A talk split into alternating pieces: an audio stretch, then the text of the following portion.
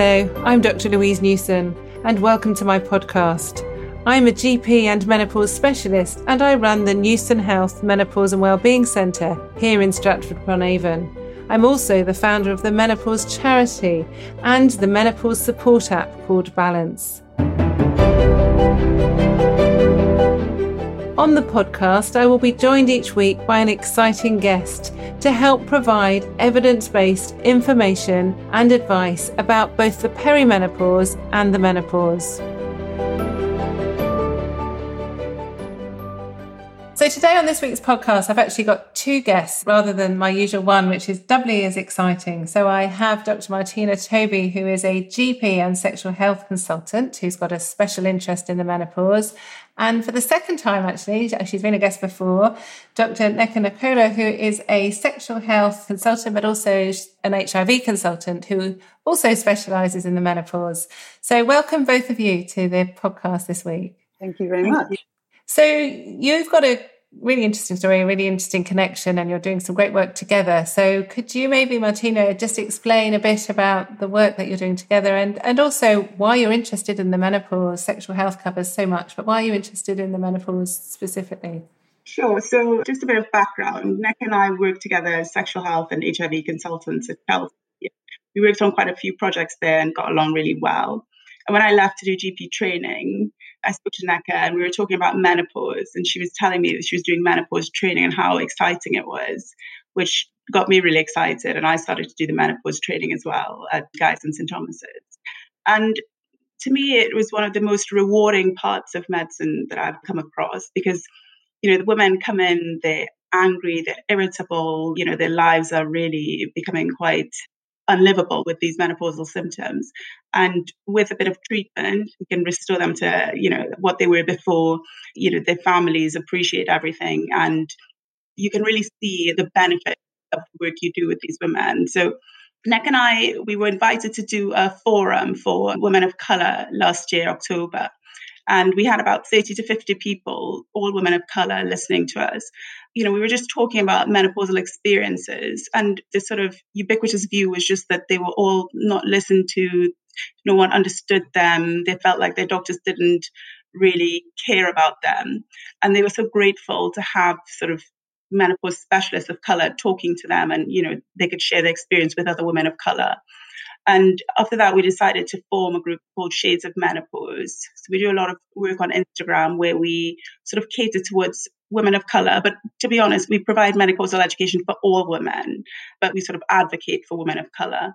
And so far, it's been an, an, amazing experience. We're getting great feedback from our members. And yeah, that's where we are today so far. Which is great, isn't it? Because I think we've already spoken many times before about this on the podcast, and I know I've spoken to you, Nneka, about it, about how all women are often neglected. You know, we know we've got evidence based treatment that the minority of women worldwide are receiving. And I can't think of any other area in medicine where it's so difficult to access evidence based treatment. And I remember going to a conference a few years ago now and somebody talking about HIV actually and how it affects people in the menopause. And as you know, we've written a booklet together available for women who've had HIV who are menopausal. And those women are really neglected. Women who've had cancer are really neglected.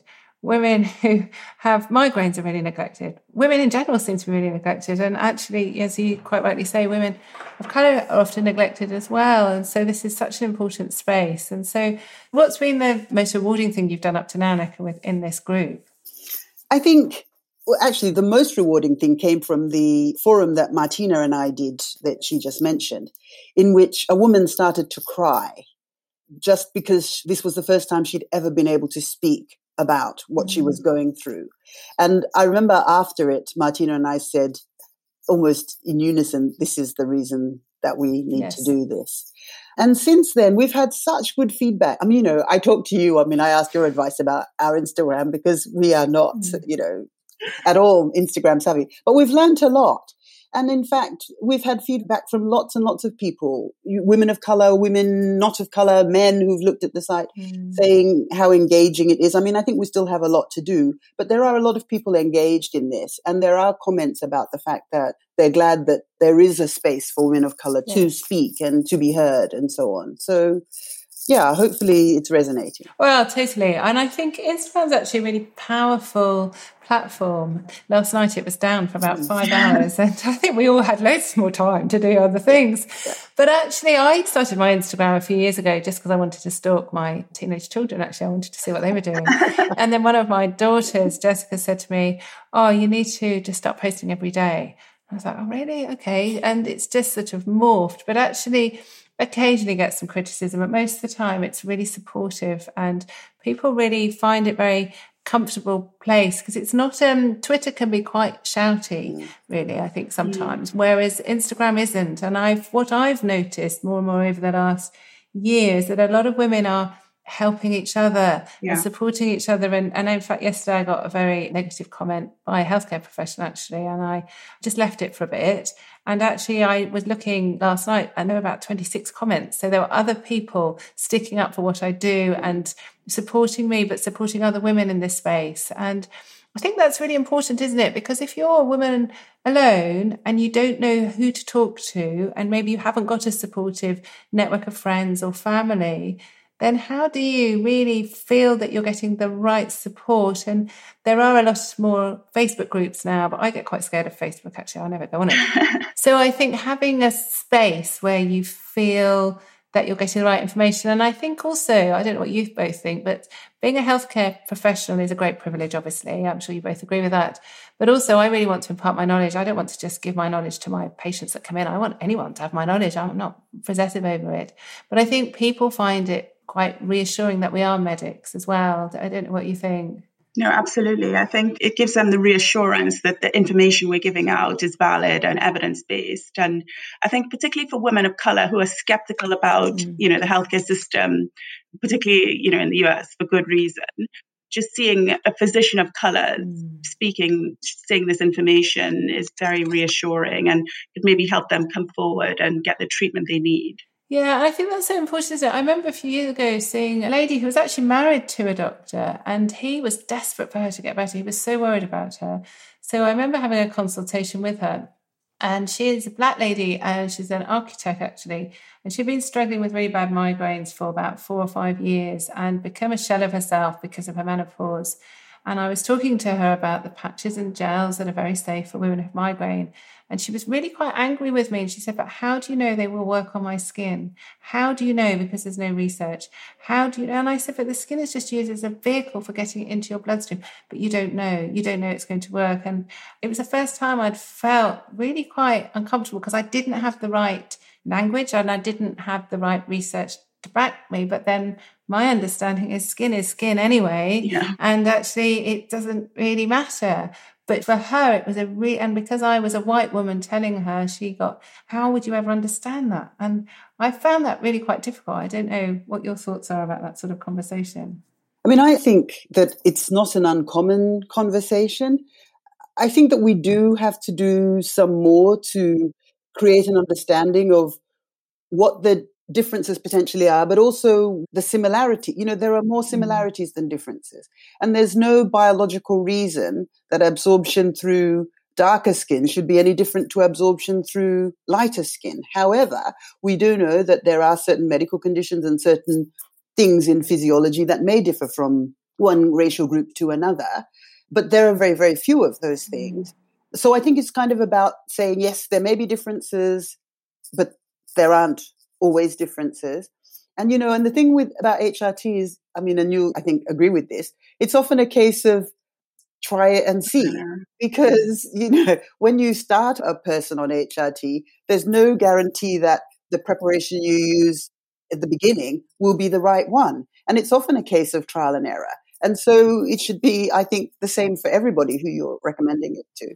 Absolutely. You know, I see lots of people whose patches are just not sticking, yeah. they're dropping off, or the gel just floats on their skin and doesn't absorb. Mm. And that's nothing to do with the color of their mm. skin. It's just mm. the texture of their skin is very different. Mm. And that's what's great is that we have choices, yeah. haven't we? And I think that's what's really important is by sharing the choices with women and letting them decide yeah. and be part of that decision making process.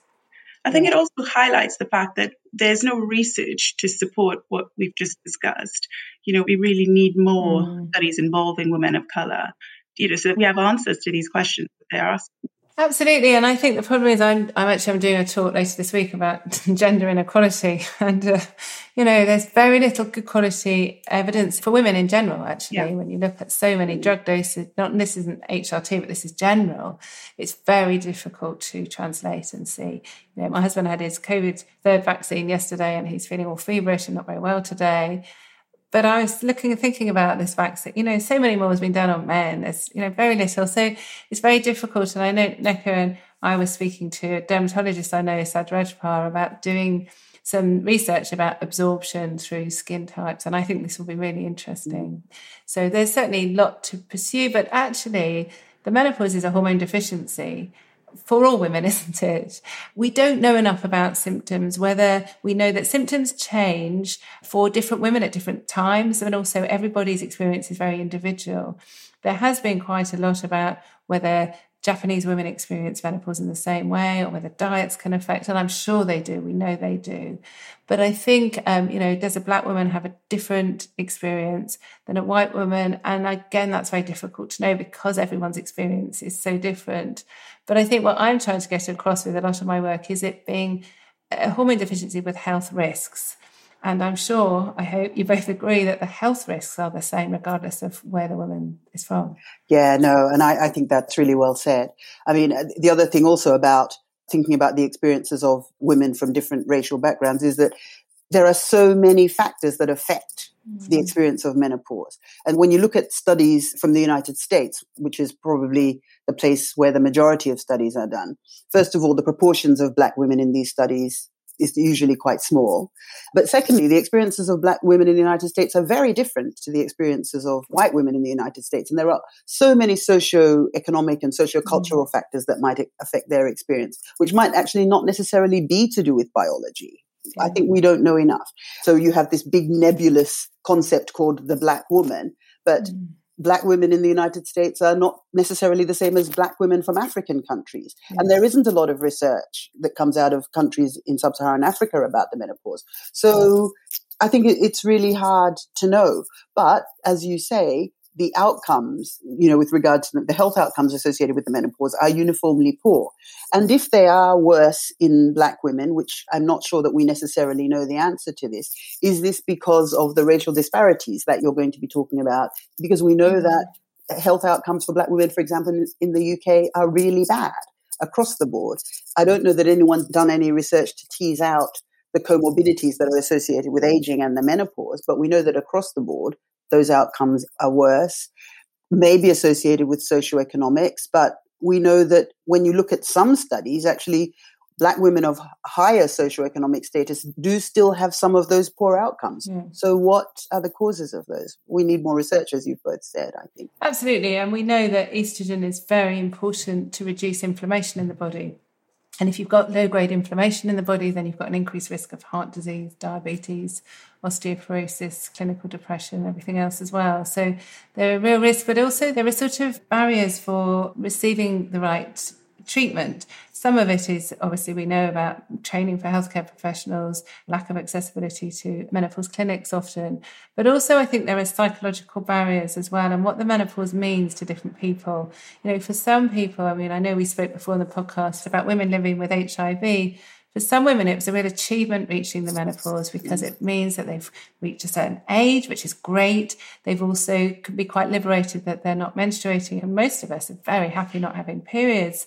But actually, for some women, it's a real marker of loss of fertility. Yeah. And in some cultures, that's huge, isn't it? Mm. Yeah. Um, I was reading something recently about South African women. You know, there are lots of different ethnic groups mm-hmm. in South mm. Africa, but they did a survey of rural South African women. And for some women, it was not necessarily a good thing because, you know, there's this idea that bleeding cleanses you in mm-hmm. some mm. cultures. And so there was some thought that the blood was all building up, and so such a person was unclean. But for other cultures, actually, the loss of bleeding meant that women were now clean and could go to the fields and not contaminate yes. the crop. So there's a whole spectrum mm. of thoughts and superstitions about what the menopause means. Mm. I also think in some cultures, once they stop menstruating, stop being fertile, someone feel they lose their benefit to society. Mm. You know, they're no longer important. They can't bear children, mm. and I think a lot of women struggle with that. I think so. And I think that's really interesting because we know that the psychological impact of the menopause is huge. The effect of hormones in our brains is huge. And there's a lot of women out there who think it's the concept of the menopause that's affecting their mental state. So they will be worried, like you say, about this lack of identity. I've got no sense of worth. I'm worthless. I've got no sense of purpose. You know, what's the point of me being here? I'm very, very low. Life isn't worth living, really. I'm not enjoying life. And they think that's because they are menopausal for the reasons mm. we mentioned. Actually, what they're not doing, and no one's telling them that the low hormones are making them feel like this, actually.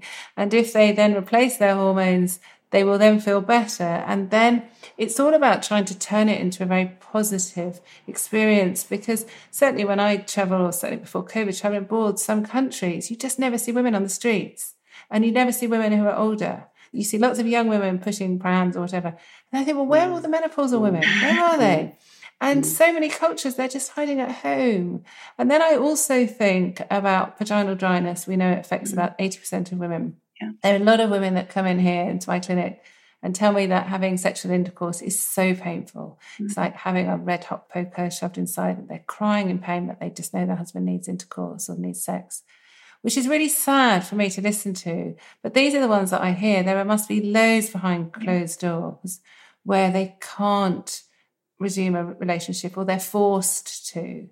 And that really horrifies me. I don't know what you think, but you know, and I was also, we're doing some work at the moment with a few people who have undergone female genital mutilation and they've been very open about their experience, but a lot of the scars they have become a lot worse during the menopause as the tissue thins. And that has a lot of psychological mm-hmm. impact, obviously reminding them of what they've been through, but actually for a physical relationship. And so there's all these things that a few years ago I'd never thought about before. And it's mm-hmm. just like these layers of an onion just keep unpeeling.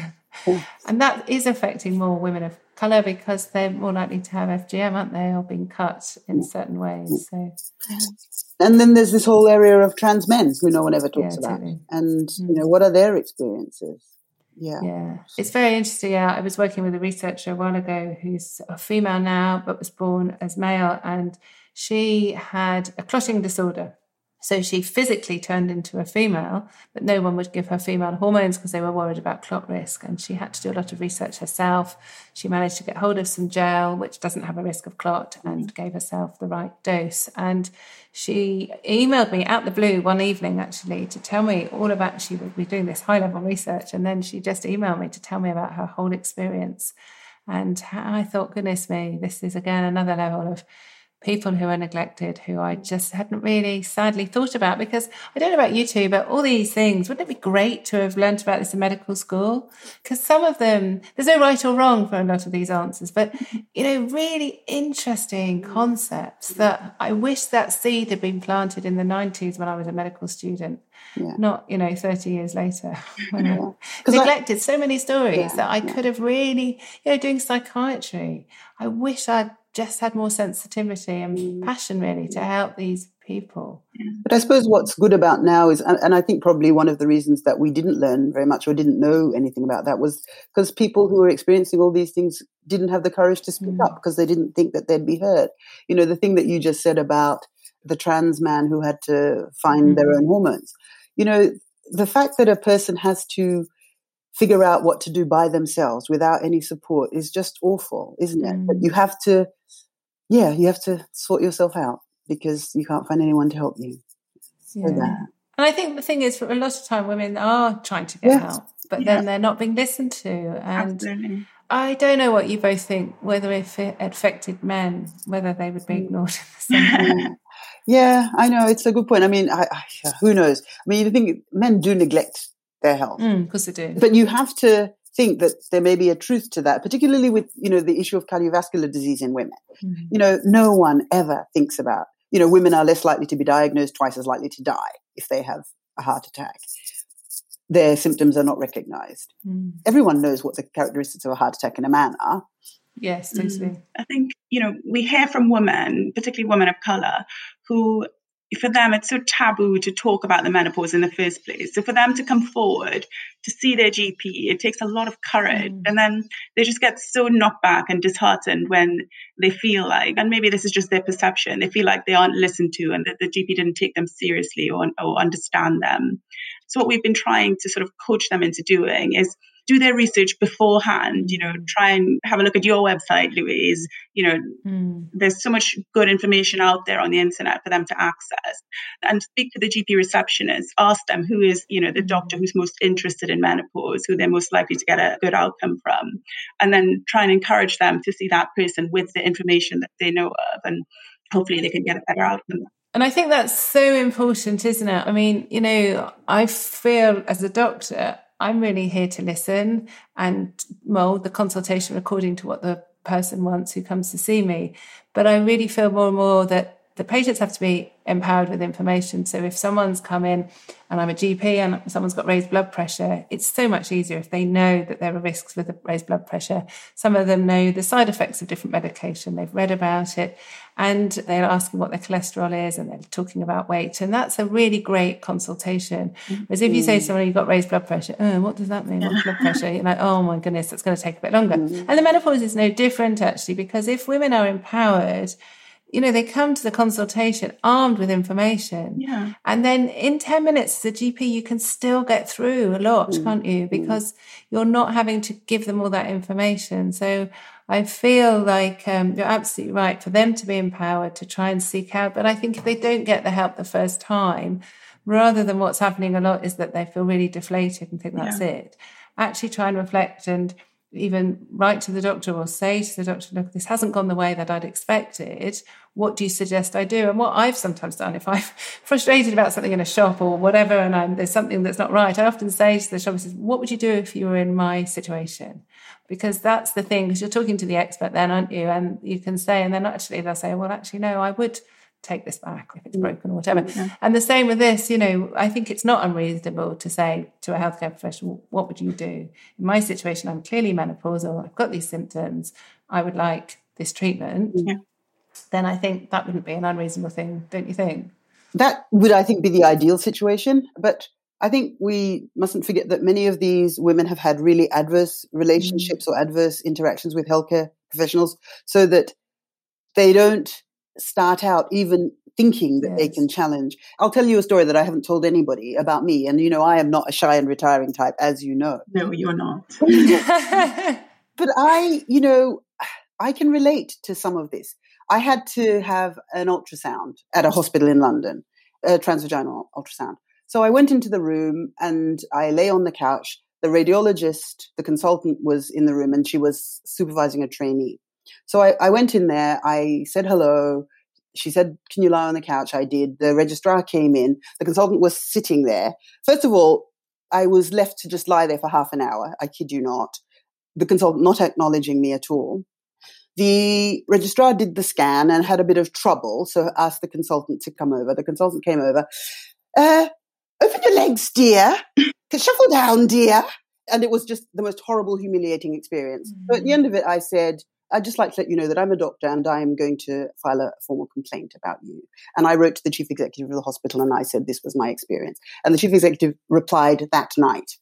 And the gynecologist who had referred me clearly had had that communication and phoned me. If I had been some shy and mm, retiring yeah, woman, I would not have done that. And that woman would have had no idea. Mm. And I don't know. Maybe she treats everybody like that. I don't know but I suspect she doesn't. mm, yeah. I, I, mean, I don't know, but that was my experience. And if I'd been a shy and retiring type, I don't know. First of all, I would have thought twice about going back to an appointment like that, and I certainly wouldn't have challenged. No, it's very difficult, isn't it? And um, you know, I've been in some very difficult times as a patient. I had another story that you know probably haven't really shared with anyone before, but I had a catheter put in not long ago after a hysterectomy, and um, the nurse, I knew it was going to go wrong. You can just tell when someone's not confident. And uh, I was in so much pain. And she did this catheter and she inflated the balloon in my urethra. And then you have a balloon to stop it coming out. And I knew she hadn't pushed it in far enough. And yeah, my eyes are watering thinking about the pain. So I was pressing on the buzzer and it took ages for her to come. And I was in a private room and I couldn't move because I was in so much pain. She finally came and I said, You put it in the wrong place. She said, No, I haven't, dear. You're fine. And I went, No, give me the syringe. I'm going to deflate the balloon and take it out myself. She said, That's very dramatic. I said, I don't care. Give it to me. Anyway, what she didn't know is my husband's a urologist. And also, she didn't know that I knew the consultant who did my operation. And I texted him and said, Can you come in and put the catheter in? I can't go near another nurse again. So he came in and did it beautifully. And, uh, and that was really difficult. But we put in a mm. complaint actually because I didn't want other women to suffer. And we got such a defensive letter back because they didn't believe us. And I thought this is just awful actually. Why would I make this up? Yeah. And all we asked for, well, in fact, my husband wrote it as a urologist to say that this nurse clearly needed more training. Mm-hmm. It's not and that wasn't a fault of hers. It was just, you know, to stop that suffering for women. And mm. I thought, goodness me, if I hadn't known, they would have given me painkillers. They would have gone, there, there, never mind. You will be in pain. You've had an operation. And it's very degrading, especially when it's down in your pelvic area. Yeah. You know, if it was my arm that was sore, it would be one thing, but it shouldn't be like that. I totally agree. It's also just about humanity, you know, mm. and this has not, you know, so, okay, so you're a white woman, you had that experience. I'm a black woman, mm. I had that mm. experience, and I have no evidence at all to suggest that she treated me the way she did because mm. I'm black. But what's clear, I think, about both of our experiences is the lack of humanity mm-hmm. of both of those people. Mm-hmm. And I mm-hmm. always say, and I'm sure you're the same, you know, when you speak to medical students, you need to think about this person in front of you as if they were you. Absolutely, because if yeah. you would not do this to you, or if you would not like someone to do this to you, how dare you do it to somebody else? And it's all about humanity, I think. I think so. And I think that's so important because when you're ill, you're very vulnerable. And when you're not sure and you're scared, it just can be overwhelming actually. Mm. So I think having a safe group and having an area where you feel you can express how you feel. Mm. And like you say, whether it's because you're black or whether it's because you're white or whether it's because you're women or because it's you're just a person yeah, that's yeah. not being heard, it doesn't really matter. But it's having the right support is really key. So then you can move forwards. Mm. And certainly the work that you both are doing with the, with your Instagram account is amazing, and we'll put links at the bottom, obviously, of the show notes. And the more that we can talk, the more we can work together to help more women, the better future health will be, which is what we want at the end of the day. So.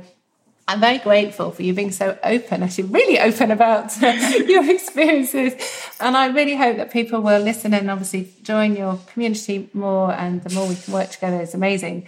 So, just before we finish, I always ask for three take home tips, but that's going to be a bit hard because you're going to have to do one and a half each. Nick, I don't look so surprised because you're so shocked and you've, you have done them before, actually. I'm going to ask for one from you and two from Martina.